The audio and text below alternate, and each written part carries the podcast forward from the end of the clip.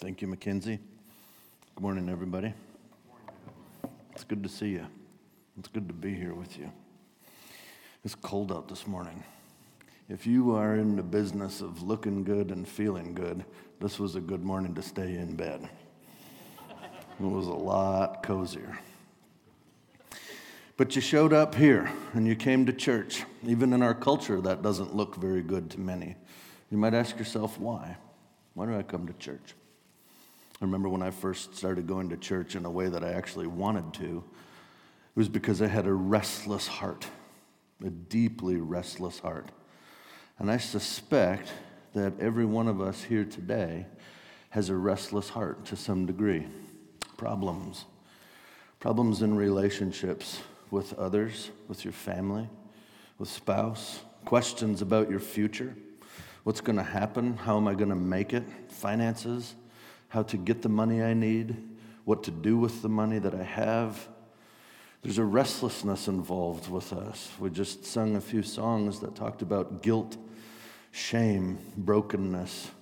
There's dark sins that we all carry that we hope never see the light of day, that nobody finds out about. Our hearts are restless deep inside. And in that sense, I think that it's safe to say we all we all have a restless heart and we desire to be changed, to be made different, not so restless. It would be good. The fluctuations of our internal life are exhausting, aren't they? From hopefulness to despair, sometimes in the course of two minutes. One news story. One news story in your truck listening to the news, and you hear over and over recordings of machine gun fire coming down from a hotel into a crowd. It causes a restlessness deep inside of us. So, we're talking about deep human, core level restlessness. And you ask, how does that change? How does the fiber of my existence change to where I'm not so shaken or restless? St. Augustine said this a long time ago. He said, You, and this is in the opening paragraph of his Confessions, a book of prayer.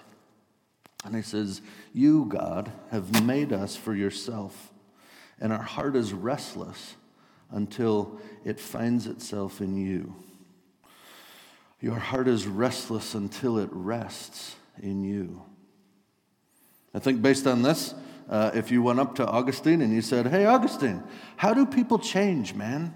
I think that he would say something like, It starts with the heart, my friend. That's the seat of change, right in the heart. You need to look at what you love and why. But after Augustine, maybe a thousand years later, another guy, a French philosopher named Rene Descartes, comes along. And he tells a totally different story, and it changes the way that everybody thinks. It's revolutionary. We call it the Cartesian Revolution. He comes in and he says, Cogito ergo sum. I think, therefore I am. This was a radical revision of a human being's understanding him or herself. My existence is bound up in the fact that I think. So, what he gave to us was a picture of a human being that is primarily a thinking being. So, when a person asked Augustine, Who am I? Augustine would have turned around and said, You'll discover that when your heart rests in Jesus. But if somebody said that same thing to Descartes, who am I? Descartes would have turned his attention inward. Augustine said, Turn your attention outward to Jesus. That's how you'll discover who you are. Descartes said, If you want to know who you are, turn yourself inward. Self discovery, self actualization. Think that's how you can discover it. It starts with the mind. It's all about the mind. So, from this angle, the restlessness that you feel is going to be solved or changed or helped with information. School, books, talks, lectures, blogs, sermons. These will be the things that help to change this restlessness inside of me. Habits of the mind. are what we need to become different. The thing that matters more than anything is what you think. But do you remember in Mark earlier, as we've been studying through Mark for some time, these people come up to Jesus and they say to Jesus, they say, Hey, of all the things God has ever instructed or told us to do, what's the number one, absolute, boiled down, most important? And Jesus says, Here it is. You need to know who to love and how to love. So, who to love? Love the Lord your God. How? With all your heart and mind and strength and soul. Everything about you, love God. And love your neighbor. Who? Your neighbor. How? Your, as you love yourself, as you take care of yourself. So, what's the most important possible thing that God would want us to be doing? The action word is love. Love God, love others. Jesus seemed to think that first and foremost, we are loving beings. I love, therefore I am. Perhaps you could put it this way you are what you love. You're not defined by what you know, you're defined by your desire, your affection, what you want deep down. What is it you want? This is where you're at. You say, man, if that's true, how does Jesus change our loves? How does he bend our desires and our affections? How does he change that piece? And some of you will rightly say, through grace.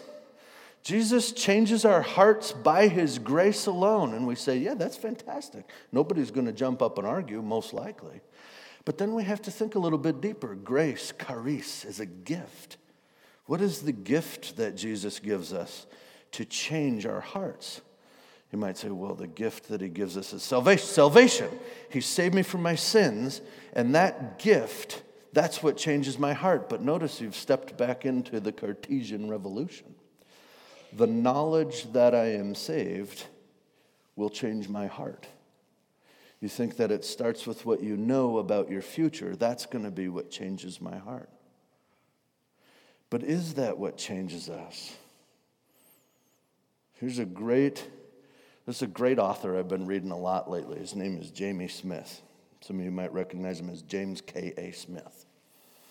He says this, and here he wants to talk about the difference between thinking and your heart, what you love and what you know. Do you ever experience a gap between what you know and what you do? Have you ever found that new knowledge and information don't seem to translate into a new way of life? So pause for a second. You might think, I know the fact that I'm going to be saved or that Jesus died for my sins. We'll come to the table later today to remember that information. But does it ever feel like what you're doing here at the communion table by remembering that information is actually not changing you? He continues on. Have you ever found that new knowledge and information don't seem to translate into a new way of life? Have you ever had the experience of an incredibly illuminating and informative sermon on a Sunday, waking up Monday morning with a new resolve and a conviction to be different, and then already failing by Tuesday night? I do. I feel that way all the time. You're hungry for knowledge. You're thirstily drinking up biblical ideas. You long to be Christ like. And yet, all of that knowledge doesn't seem to translate into a new way of life. It seems that we cannot think our way to holiness. It's safe to say that you and I solve thinking problems with habits of the mind. But how are we set free from the slavery of distorted loves, bent affections? Affections, broken desires. I think there's probably many ways. But this morning's passage in Mark 14 that Mackenzie's already read, it gives us one of the greatest and most powerful gifts. What Jesus does in this text we've already read is he gives us a gift. It's an incredible gift. I think it's one of the most powerful gifts in all of transformation history, if you will. It's a gift that molds us and shapes our hearts. It restores our hearts, and you might say, and I think we'll see this this morning, it restores our hearts. Rather than a habit of the mind, Jesus gives us the habit of a meal. So I'd like you to turn with me to Mark 14, verse 12. And this is a text, it's probably one of the most recited texts in the Bible.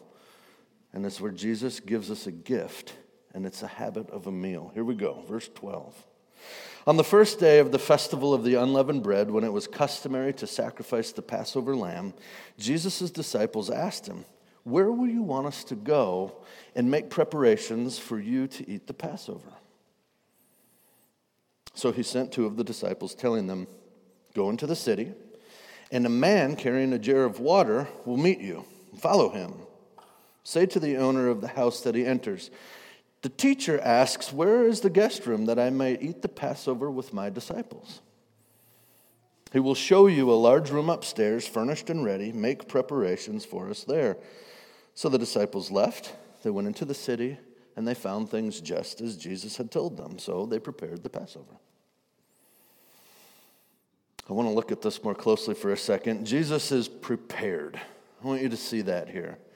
This really mattered to him. I think you might too quickly jump into this and see some sort of mystical foretelling of things that would come to pass. I don't actually think that's what's going on here. John tells us uh, that Jesus was making trips into and out of Jerusalem frequently in this time. I think in those trips into and out of Jerusalem, Jesus set this up. He really wanted to have the Passover meal with these guys in a specific spot. So he's in Jerusalem and sets it all up ahead of time, and he makes a plan. I think it's important to see that, how he intentionally wanted to make this happen. And then you notice he says, Here's how you're going to find the guy look for a dude carrying a jar of water. Now, I think I've told you in a sermon or two back, during the Passover, festival, the week of the Passover, Jerusalem is absolutely slam packed with people. Every bit of lodging, everything everywhere is just filled. There are hundreds of thousands of people all over the place.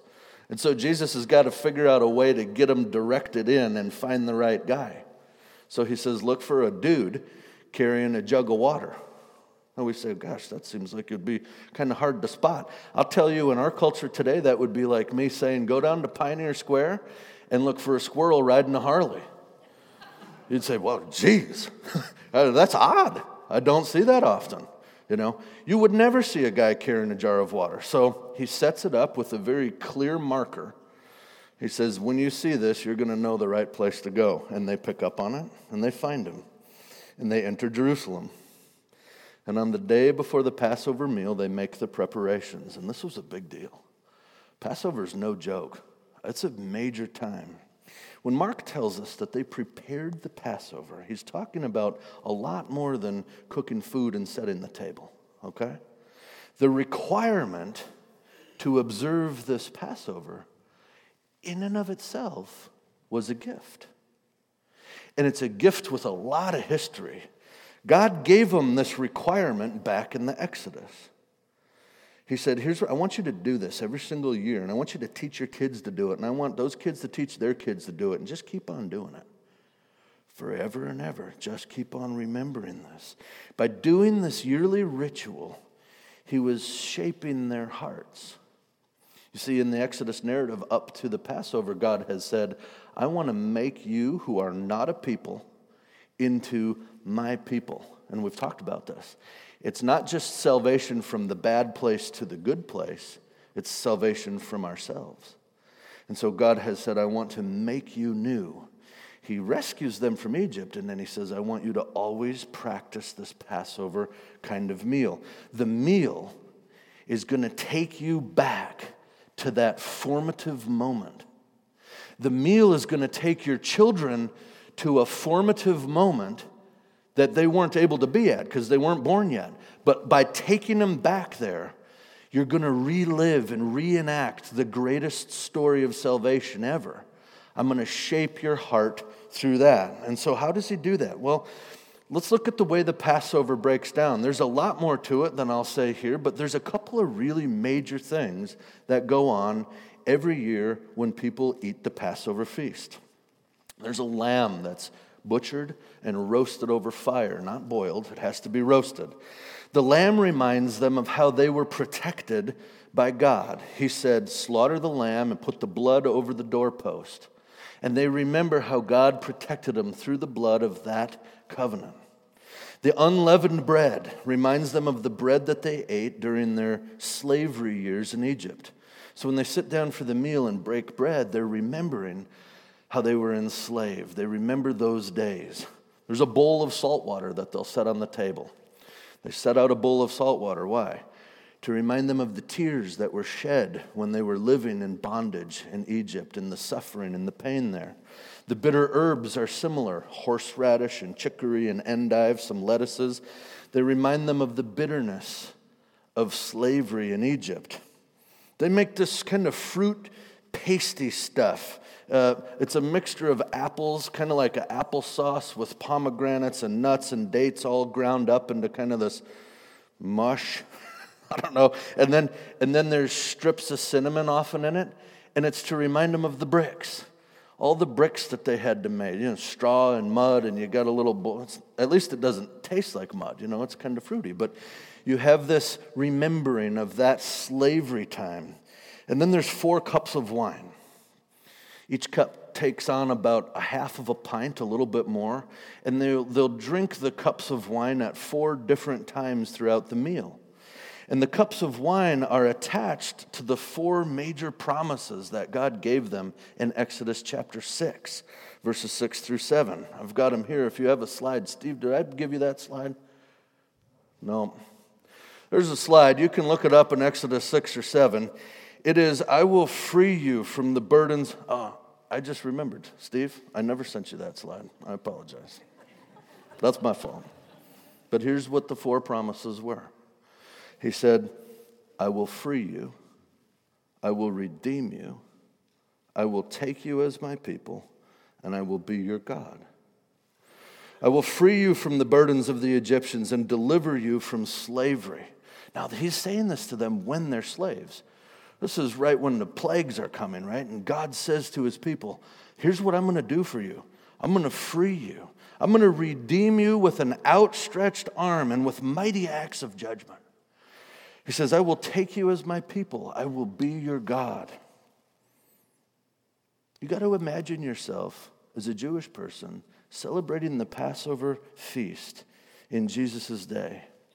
You're participating in the habit of a meal, a ritual, and it's taking you back to that formative moment, that time when God became so present in your reality that you, you could see his activity in a visceral and tangible way.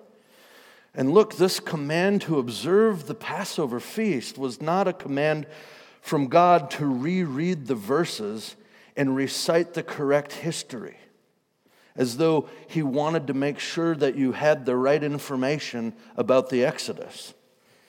It was not a gathering to explain the correct thoughts about the Exodus who was there, what happened, when, how, why. It wasn't that. No, it was a command to reenact, to live into that moment, to literally touch and taste and smell and feel that moment. So, Jewish people by Jesus' day have been eating and drinking God's story of salvation ever since it began. It served to form something deep into their subconscious. It formed their love for God. Now let's bring the pain a little bit more here. I want you to try to feel what it would be like to be an ancient Hebrew slave in Egypt back in that time. There might be some correlation even to our day here, but you're back in that day. You are enslaved to the world around you. There's no way out. Life is stuck. Life is characterized by pain. Life sometimes feels like it's just literally not worth living. Your heart is restless. Your family is broken. Children suffering. Your parents are aging or your parents are arguing, depending on your family. Your back hurts. Your heart hurts. Your future is nothing more than the same old, same old, more bricks, more bricks, more bricks. You don't even get a weekend to work to. you just keep on laboring endlessly. You're constantly broke. You're in debt.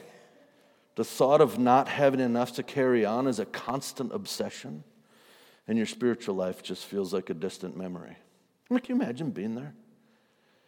Your heritage is slavery. Your people have been slaves for hundreds of years. You're stuck. And then a man of God comes to you, kind of out of the blue Moses. God sends this man to you. And then God says, in the midst of this turmoil and suffering, He says, I'm going to free you. I'm going to make you my own. I'm going to redeem you. I'm going to be your God. That's an amazing moment when God lays those promises on you.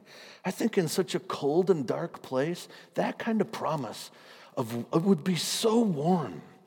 It would be an intoxicating kind of love. I think they tie those promises to cups of wine on purpose. You know? It's an amazing moment of provision from God. Mark tells us that they were getting the meal ready. He's talking about a lot more than setting a table and cooking food. This is the habit of a meal. This is the time of remembrance. And so, as it says at the end of verse 16, they prepared the Passover. Now let's keep going in verse 17.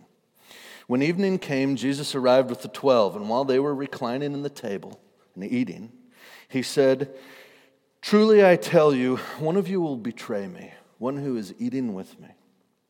They were saddened, and one by one they said to him, Surely you don't mean me. It's not me. You're not talking about me, are you? It is one of the twelve, he replied, the one who dips bread into the bowl with me. The Son of Man will go out just as it is written about him. But woe to that man who betrays the Son of Man. It would be better for him if he had not been born. Man, if you're like me, you're just, you're kind of sitting there and you're like, is this really the first thing out of Jesus' mouth, right? When they all sit down, it's like, hey guys, welcome, welcome to the Passover dinner. One of you is going to betray me to death. Peter, how's that CrossFit gym going? You know, it's just like the, it's just so abrupt. So you read that and you're just like, okay, we're just cutting right to the chase. So that pops out for you. But beside that kind of stuff, we've already noticed how Mark writes in a very terse way. He leaves a lot of detail out. So rather than those kind of things that pop for you, as you read this, what are some of the things that kind of jump out to you? What grabs you? One thing that grabs me is that Jesus knows the heart. He knows that one of these men is going to betray him. And, and not just randomly, I, I know it's one of them, I, I don't know which one. He knows exactly which one it is. He knows the heart, he knows what's going on. This confusion is another thing that I see in the disciples who are sitting at this table. There's confusion. What? You would think they would know among their brethren who the betrayer was. Oh, yeah, about time. We've always known Judas was a bit of a punk, you know. Thanks, Jesus. No, they're like, what? How is this possible? They're confused, they're upset. They can't imagine this would be the case. That just doesn't compute. And then this statement it would, it would be better to not have been born. Ooh, that is intense talk right there you imagine hearing that from your close friend?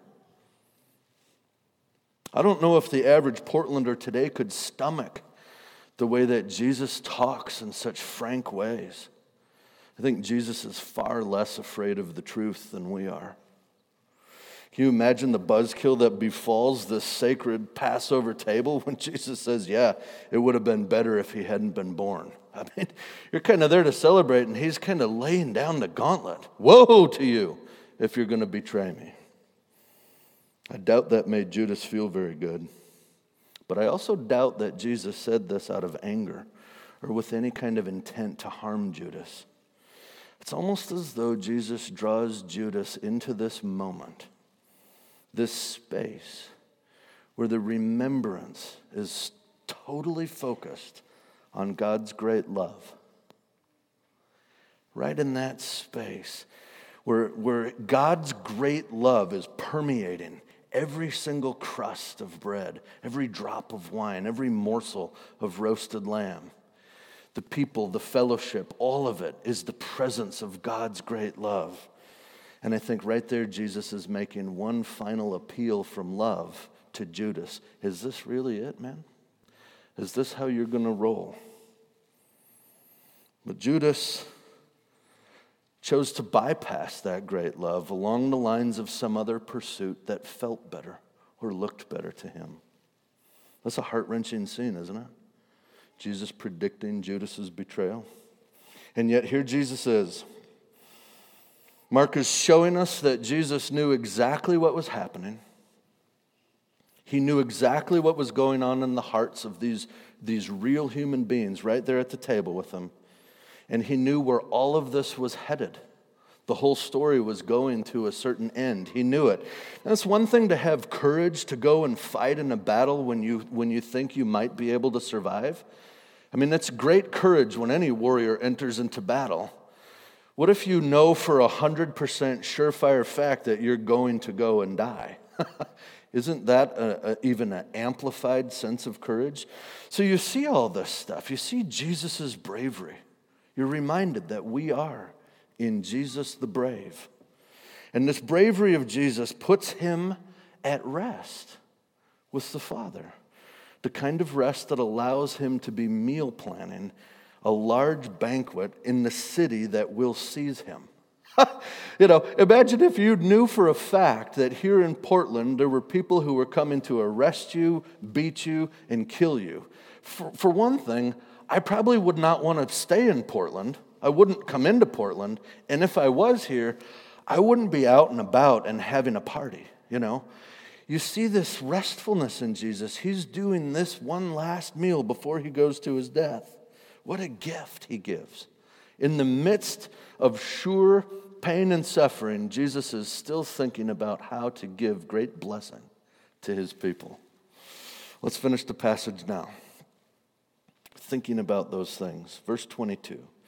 While they were eating, Jesus took the bread and, he, and when he had Eucharisteo, when he had given thanks, that's where we get our word Eucharist, thanksgiving.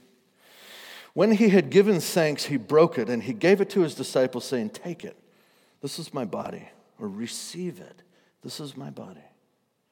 And then he took a cup, and when he had given thanks, he gave it to them, and they all drank from it. This is my blood of the covenant, which is poured out for many, he said to them. Truly, I tell you, I will not drink again from the fruit of the vine until that day when I drink it anew in the kingdom of God. And when they had sung a hymn, they went out to the Mount of Olives. The Passover meal. You're there in this upper room. Jesus is with you the king of the cosmos has invited you to his table. Okay? You got to try you got to get in there. You got to say, "Okay, what is Jesus trying to do here? Is this is he trying to just say, here's a good, solid, memorable way to keep the information alive? I can attach it to a meal, that'll be good. This is how I can keep people remembering the correct info. If it is, then if you think about it, what you do doesn't really matter as long as you know. It's about knowing why you do it. And that's easy to answer, right? Why do you do communion? Well, I do communion for this reason. We do it because Jesus said to do this in remembrance of him. We do this to remember that he died for our sins. That's why. But I want to suggest this. If that's how you see it, it's very likely that communion becomes an odd instruction to follow a religious ritual. Just because that's what you do if you're a church going Christian. Why do you take communion? I don't know. We just do it. Why do you do it? To remember that He died for us. What's important about it? To remember, to know that knowledge, to remember that information. But I want you to remember, He's building something new on the foundation of the Passover meal. Notice Jesus doesn't come in and say, Hey guys, I'm here. Don't worry about the Passover anymore. Doesn't matter. No, he says, Go and prepare the Passover meal. That's a foundation. There's a, you might think of it as a structure or a system or something like that that God has set into place. And it's meaningful and it has shaped the people of God. Jesus doesn't scrap all that. He builds upon that foundation. He said, This has been a shaping tool. It's still going to be a shaping tool. But now, rather than looking at the bitter herbs of slavery or looking at the unleavened bread as a symbol of being enslaved, you're going to look at it differently. I'm going to focus on just the bread and the wine. We're not even going to talk about that other stuff here. So Jesus builds on the Passover festival, but he reinvests it with meaning, and he takes the focus from back then, what God had done, to right now. This is God manifesting or incarnating in our presence. This is the next time where God made himself known to you. It's happening right now. It's a gift from God to continue living in that story. It's a gift to keep reenacting it. Reenacting that time when they knew God said, I will free you, I will redeem you, I will make you mine, I will be your God. Retelling, reliving, reenacting the story over and again, it made it less possible to forget. And not just that you would forget the information, it was a remembrance that was much more holistic, if you will. We like that word a lot today. It helped them remember the great love that they had for God if you're sitting, as we just did a couple minutes ago, trying to be in that slave moment when God makes those promises, do you not in that moment say, Whoa, are you not filled with hope? Oh my gosh, he's to break us free. This is really happening. How, why would he do this? You're, you're brought back into all of that stuff. It's not just the data. That tremendous thankfulness that they had for God and what he was doing on that infamous night of the Passover. The habit of the meal truly worked to shape their hearts. While their world would seek to form them, and this is what's happening to you and me every single day. Our world around us is always forming us and seeking to form us. It would have us conform to its own ways. But instead, God works to transform us, not to conform to the ways of the world. So the world tries to form us, and I think God counterforms us. He forms us differently. Don't you suppose that Jesus is just doing the same thing here? He's giving us a gift that literally reshapes our hearts. And it's his own story about living and breathing and dying and raising. He wants us to find out who we are, not by thinking through it just right, but by finding ourselves in Him. When Descartes said, I think, therefore I am, he was preaching a story of good news to the world. And it was a story that leads to self fulfillment, to self centeredness, the incurvature of the soul. Your he caused us to turn inward to find out our existence. I'm trying to discover myself. When you're trying to discover yourself in our world, mostly what that means is you're trying to think about your interior life with your brain. But if it's true that we can only know ourselves in relationship to Jesus, then the Last Supper was a moment when there were 12 disciples who were learning about who they were in that moment. And what Jesus was saying to them was, You are my beloved.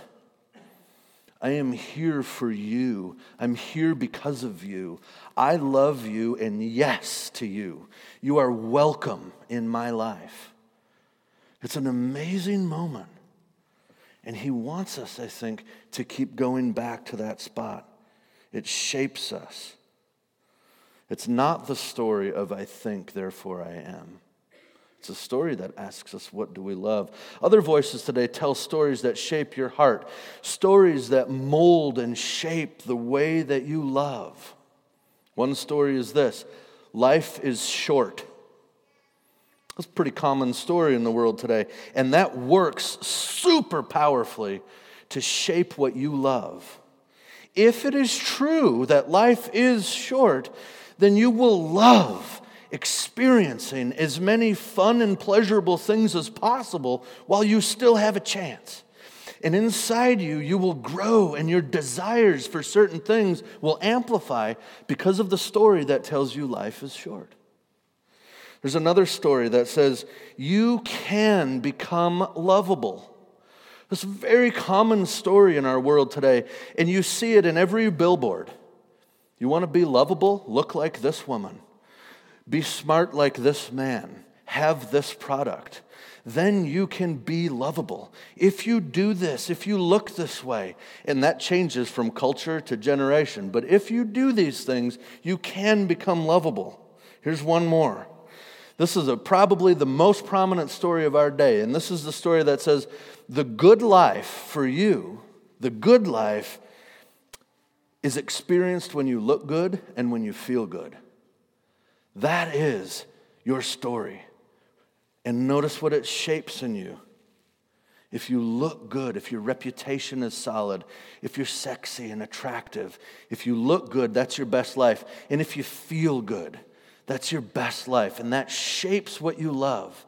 You learn to love to feel good. You learn to despise anything that makes you feel bad, right? You learn to love to look good, and you'll do anything to look good, including lying about yourself, putting on a face in a book for the world to see.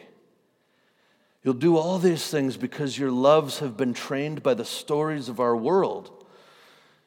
And then, no matter what you think, your loves are what are governing your life. But Jesus' story is so different. He has not said in his gospel that life is short at all. He said life is eternal. This is just the beginning. Which direction are you going? He has not said you can become lovable. He said you are lovable. I love you. You exist right now as lovable. The fact that you are my beloved, I'm going to lay down my life for you. This is what love looks like. This gospel of Jesus has never said anything like your best life is if you look good and feel good. This is the Savior who's disfigured and dismayed, who gets broken and wrecked. No, he tells us a story that says, don't pay any attention to the world's stories. Focus on me alone. Love God, love the neighbor as yourself. This bread, when you break it, when you come up today, this bread that you eat, when you break it, when you eat it, it is my body. This wine or this sweet grape juice that you drink, when you drink it, it's my blood. The story of your life, the place in history where you first realized how deeply I loved you, I want to take you back to that moment. And you guys in 2017 Portland don't get to go back to about 33 AD first century little room in Jerusalem. We never get to go there. But we do when we enter into the Lord's Supper rightly. And we do entering in as sinners, needing Jesus. And we do trying to soak in all that he was meaning to these people in that time. Just like the Passover was about re entering that moment when they were realizing we're getting out of slavery. It's remembering that you're invited to the table of your Creator. The King of the universe says yes to you, and you now get to live with Him. When we come to the table of communion, I never ever want us to think about it as a Sunday sip and a snack. Just kind of every Sunday come up and take a little sip and have a snack and then remember a couple fun facts about Jesus and sit down and do it all again next week and then kind of critique the way it's done and it's kind of weird and hollow and it doesn't make sense. It can all happen that way easily. I guarantee there's not one human being in this room who has, who has not thought, I think the way we do communion is weird. Or it doesn't really make sense to me, or it's not really doing it for me. Every one of us has felt that at one time or another. Today, I want you to go from here remembering that it's more than just remembering information about Jesus, but it's trying to recall that moment when God Himself said yes to you and invited you to His table. Trying to get your heart into that Eucharist place of thanksgiving and saying, I don't know why or how it was that you thought saving me was the right thing to do, but you did. And I am so thankful. Remembrance like this, if we don't see it through Descartes' lens, is a remembrance of a love, a feeling, an emotion, and the information. It's all combined giving thanks. Do this, God said back in Exodus, to be formed by all that I have done. Do this, Jesus says in Jerusalem, to be formed by the good news that I have shown you through my life. So if we're coming to the communion table with thanksgiving, remembering that it was for freedom that he set us free, remembering that Jesus' own comfort, you know how comfortable those disciples, not Judas, he wasn't comfortable at all. He was restless. But imagine what those disciples felt as they recognized Jesus was saying yes to them. It proved the chains of the world. Jesus' love proves the chains of slavery that the world really has on us. Remembering that He's our great King and our Redeemer and the one whose blood made us not into weak slaves of evil, but into bold slaves of love. And then when we are truly doing the same thing that these disciples were doing back in that secluded room, we're doing this. We're remembering the king and everything that he was. There they sat in fellowship with the king. He invited them to come to find rest and be with him. You ever realize that's what we get to do every Sunday here? That's a gift. So often I don't think of it as a gift. It's a gift. We step into that upper room. When you come to the table today, I want you to step into the upper room. Don't do it hastily. You don't need to. These are not meant to be dispensaries of communion goods. They're meant to be a place to enter onto that table with Jesus. Set your heart before Him, invite Him to retrain you. Remembering as you come up today and take that bread and that wine that he has said yes to you. Confused? Were all his disciples confused? Oh, yeah. Mark has said that a million times. Sinful? Does Judas still get to sit at the table? He does. You come up feeling the weight of your guilt and know that you're a betrayer as well. I come to the table as one who betrays Jesus, even when I don't intend to. And he says, Yeah, you're still welcome at my table. But he does say, Are you going to keep on betraying me right to the end? And he says, If you do, whoa, you better really think about that call. I'm saying yes to you, Jesus says. Will you say yes back to him? Here's one more thought from, uh, from Jamie Smith, and then we'll close. He says this Some mornings you wake up, and let's be honest, you just don't want to get up. You don't want to work out. Your bed is so comfortable and the world outside is so cold, and it would be so easy to just stay where you are. But the people of God are not there. And the sacraments of the Spirit are not there. And you know that even if you don't feel like it, you need the meal that is the Lord's Supper. You need the nourishment of the word. You know the sort of person that you want to be. And you know that by immersing yourself in this story, this is how the Spirit is going to change your habits, and it will change your heart. Let's pray. Father, teach us to see your grace not in an event. Teach us to see your gift to us not in big, powerful, magical, moving ways, but in the ordinary things of life. Like a weekly Lord's Supper, where we gather together to never, ever, ever let too much time pass before we re enter that context of love with you. Help us to be men and women who shed the stories of this world that say life is short and we need to look good and feel good because that's the best life. Condition us through your gospel and through our participation in your communion so that we could be trained, our hearts could be trained to find rest in you and not in anything else. I pray that you would help us, Father, show mercy upon us, and know that we are trying each day to love you more and more. Amen.